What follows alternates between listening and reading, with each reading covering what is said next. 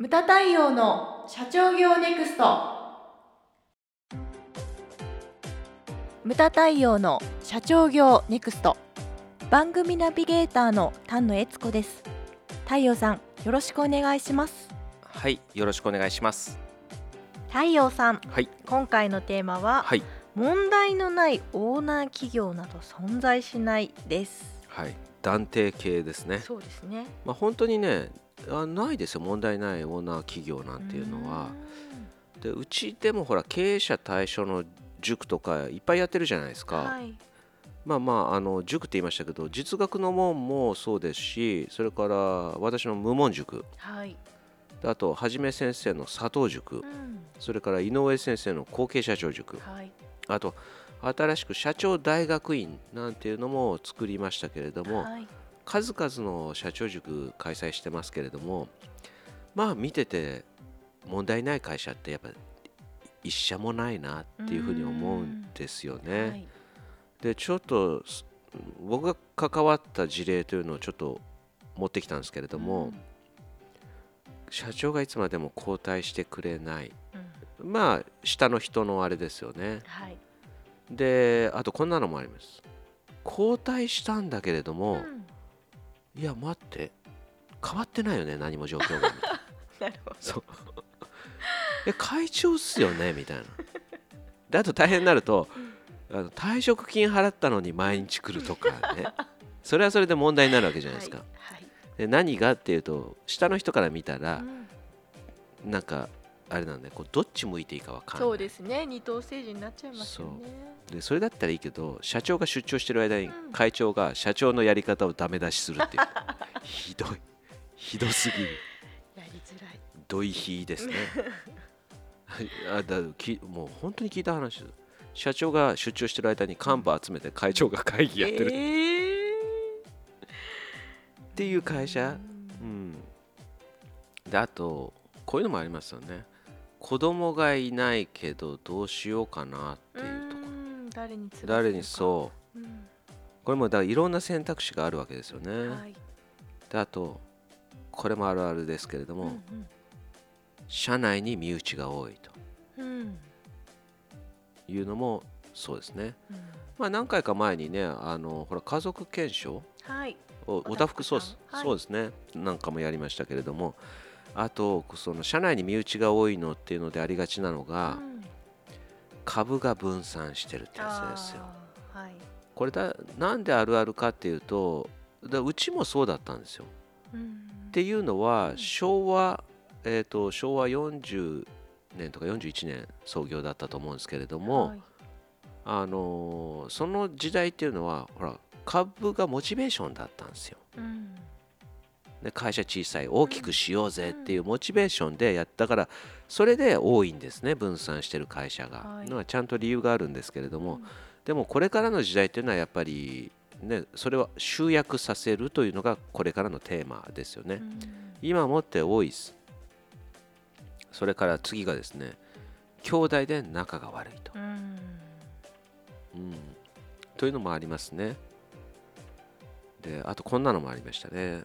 奥さんを会社から出したいと。出したいせはい切実な願い。経理とかやってくれてるそうそうそうそう。はいでなんかね会社によってはうん理由がねよくわかんないですよね。代々そうしてきたからって。代々そうしてで奥さんはだからその経理好きじゃないけれどもわざわざそのために勉強して入ってるんですとかう、んでそういうパターンはいで僕も奥さん好きだけれどもいやそこ会社一緒じゃなくてもいいよねっていうふうに思いますよね。一緒に出社されて社内にいると、うん、どうですか想像すると。まあいてもいいけどあ本当ですか、うん。うんうん。いてもいいけどいない方がいいよね。いやいや愛してるんですよ。うん愛してるんですけれども、いはい。はいなくていいよね。とは思う、一緒にね別に。そうそうそう。ね、はい、そう家を守ってくれてたらいいなって思うね、はい、愛してるけども。そ別問題ですね。う しつこいな。次次行きたいんだよ僕は。失礼しましたもうちょっと面白そうで掘っちゃいました。はい次行ってください。あと息子をクビにしたっああていうパターンもあります。切実ですよ、うん。まあいろんなねこれ理由があるんでしょうけれども、うん。いや一社二社じゃないですよ。結構あったりね。あそうなんですね。いやなんかね、うん差し支えのないパターンで言うと、まあ、奥さんが浪費家でうん。会社の金に手を出した、うん。差し支えありありですね、うん。いやねあのうちのお客さんじゃないからはい。直接の、うん。まあ言いましたけれども、そんな会社もありましたね、まあいろんなパターンがあります。これなななんかえっちゃんはあれか具体的にそういうものを聞くっていうのは？そうですね。お客様に直接そこまで深いお話を聞いたことはないですね、だよね。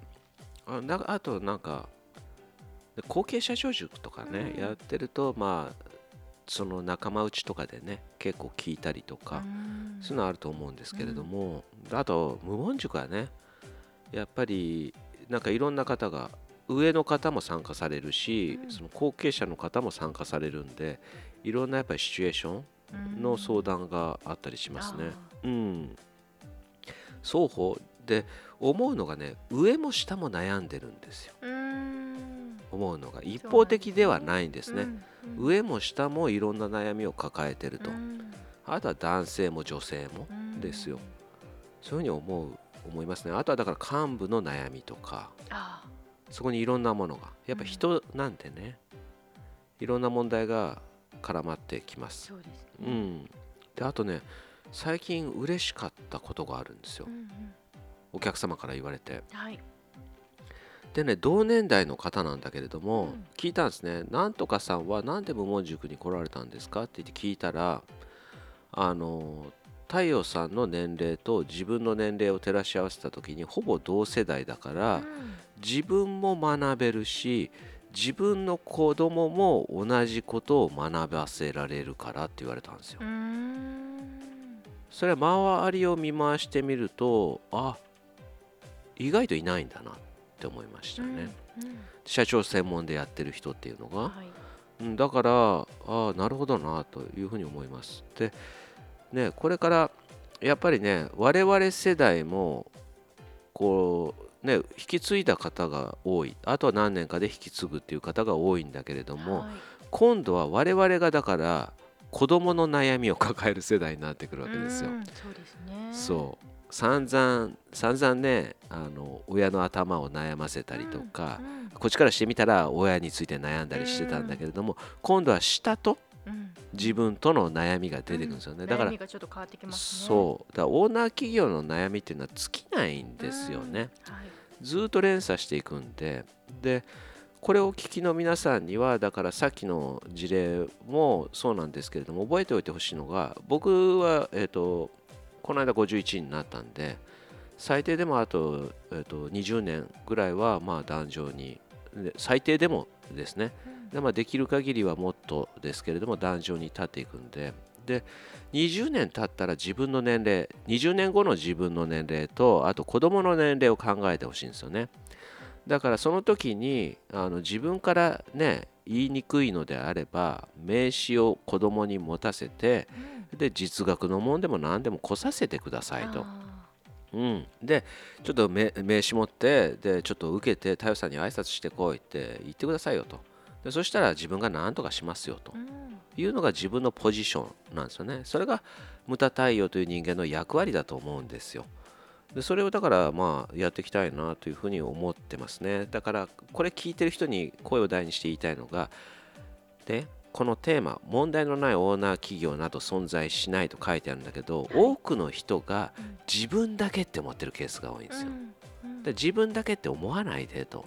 僕はだからさっきの事例から言ってもそれだけいろんな人の悩みを聞いてるんでね。ぜひともまあ上の人も下の人も何でもいいからね。人に簡単なのが人に話してすっきりするっていうやつ？うん。それだったらねもうでもセミナー参加しなくてももうねうちの事務所遊びに来てよと。サボれるから。いやね。じゃあじゃあそうそう、はい。だからまあじゃあ飲みに行くかみたいな感じでね、で無駄対応じゃねえ無駄額のすごいところってあれなのね。相談に来てうん。であいつもセミナー参加してくれるしいいよなんてい言うだけじゃなくてうん飲みに行くかって言ってこっちがおごるみたいなのね。うん。でそんなコンサルタントなかなかいないじゃないそうですか。ですね。うん、っていうのがなんか無駄イズムかなっていう風なのがあるんで、うん。まあねあの軽く飲みに行きましょうとかねコーヒーでも飲みに来てくださいというような立ち位置がこの無駄という、まあ、人間なのかなというふうに思ってるんでまあこれお聞きの方でね悩んでる方いらっしゃったらぜひとも遊びに来てください。うんサボれるから。お待ちしております。お待ちしております。無駄対応の社長業ネクストは全国の中小企業の経営実務をセミナー書籍映像や音声教材コンサルティングで支援する日本経営合理化協会がお送りしました。今回の内容はいかがでしたでしょうか？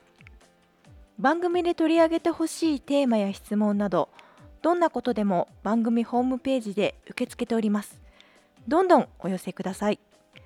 また無駄対応公式サイトでは無駄対応の最新活動情報その他社長の一問一答など随時更新しておりますのでぜひチェックしてみてください。それではまた次回お会いしましょう。社長のための音声教材無駄対応の後継社長の実践経営学社長業の基本販売戦略組織体制計画書作り時代の読み方など正しく強く会社を繁栄させる経営の鉄則を1話15分で解説。無駄対応の後継社長の実践経営学は jmca.jp jmca.jp で好評発売中。